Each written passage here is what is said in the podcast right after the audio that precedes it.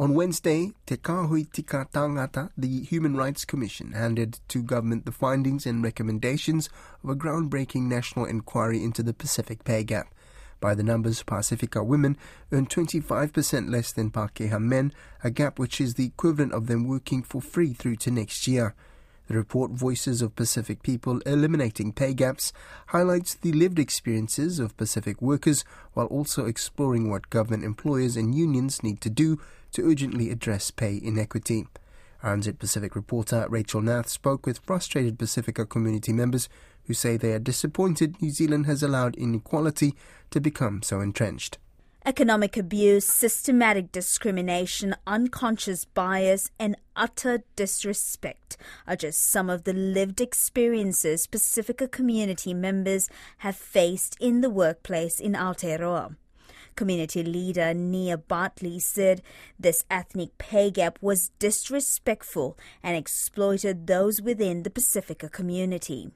Uh, we've learned from the hard way, really, and we've been actually quite patient, but it hasn't been reciprocated mm. at a speed in a timely manner. I don't think any other group would have tolerated this for this long. Uh, Pacifica are actually saying, you know, enough is enough, and um, just really just come to the party and, and help us get this across the line, you know, to close the gap. The call for better working conditions and equal pay for Pacific workers dates back to the 1970s, with the Polynesian Panthers creating conversations that are still ongoing in 2022. The inquiry has found Pacific peoples earn less than all other ethnic groups, but still do not fully understand why. Ms. Bartley says these inequalities are rooted in the system and ripple into the psyche, mental health, and value of how Pacific people view themselves. Something urgently needs to be done because meanwhile, while this isn't happening, um, the well-being of the individuals and well-being of the family is affected. And you think of intergenerational, you know, mm. you think um, family members if they're not aware or they don't understand, then it'll just continue that way, and it's it's not right. Bartley says everyone needs to take responsibility, as no New Zealander would tolerate such forms of inequality today. We all have to work collectively together, Pacifica and non Pacifica, to eliminate uh, the pay gap, which will, once this is done, achieved, then everybody will win you know, this will be uplifting for everybody. And I think the notion out there that, oh, this is all just about Pacifica, you know, Pacifica should do more, Pacifica don't work hard enough, isn't the case. Isn't the case. You know, you would know also being the Pacifica woman that sometimes we actually have more hurdles, we have more things we need to actually achieve to do what other groups don't need to work so hard for. Community Representative Jennifer Lodala says this ethnic pay gap is a harsh reminder of the unfair working conditions and missed opportunities Pacifica experience. Lodala says people simply do not earn enough money to pay school fees, buy food, raise their children, or even pay their own rent. And, and, and this is discriminating against, you know, tangata whenua because Pacifica and Maori you know, do share the bottom of the pay scale at the moment. So where's honouring, you know, Te Tiriti in that? Where's the respect for, for, for, for, for, you know, for the Treaty of Waitangi principles? Where's the respect for Tangata Pacifica? Where's respect for our communities, like uh, economical abuse? Lodala says the onus rests heavily on the shoulders of every Pacifica to continue the fight for equality It's us, you know, Pacifica people, It's like mobilizing those conversations, right? Normalizing those conversations at home.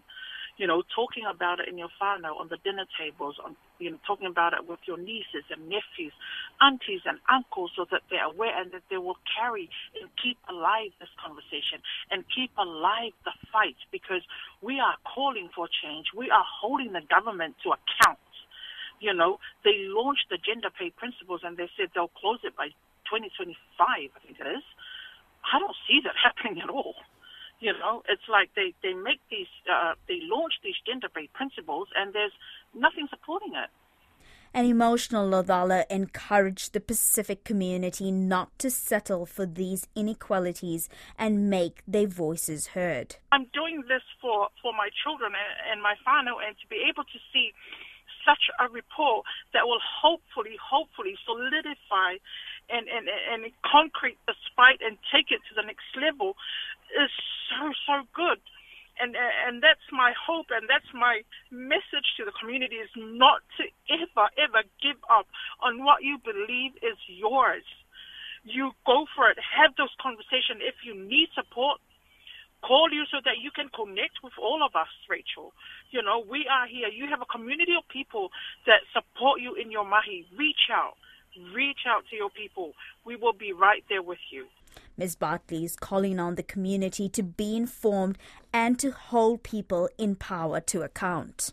I think our people need to actually understand the importance of getting involved because often we sit back. You know, we've, I think if you take it back from the times of the missionaries and you know, colonization, right?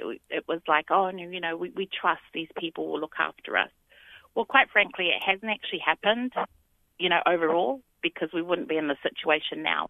The inquiry found employers are prejudiced against Pacific names and undervalue qualifications held by Pacifica people. Equal Employment Opportunities Commissioner says New Zealand needs to close the pay gap urgently, given a 20 year time frame to the call. If we look at the gender pay gap, we've had the Equal Pay Act since 1972. We still don't have equal pay. Mm. So, you know, we're trying to be realistic here, but it's really important. We learned from that work on closing the gender pay gap but you need targets, uh, you need investment, so you, you can't just expect, uh, say, in the public service to be done on baseline. You actually have to invest in addressing inequity because without it, it remains optional and it's something that people will get around to it when they get around to it. If we want to achieve equity in New Zealand based on, you know, to eliminate racism and discrimination, we have to invest in it, we have to set targets. Pacifica people just want fair remuneration, work life balance, and supportive managers who care, respect, honor, and value them.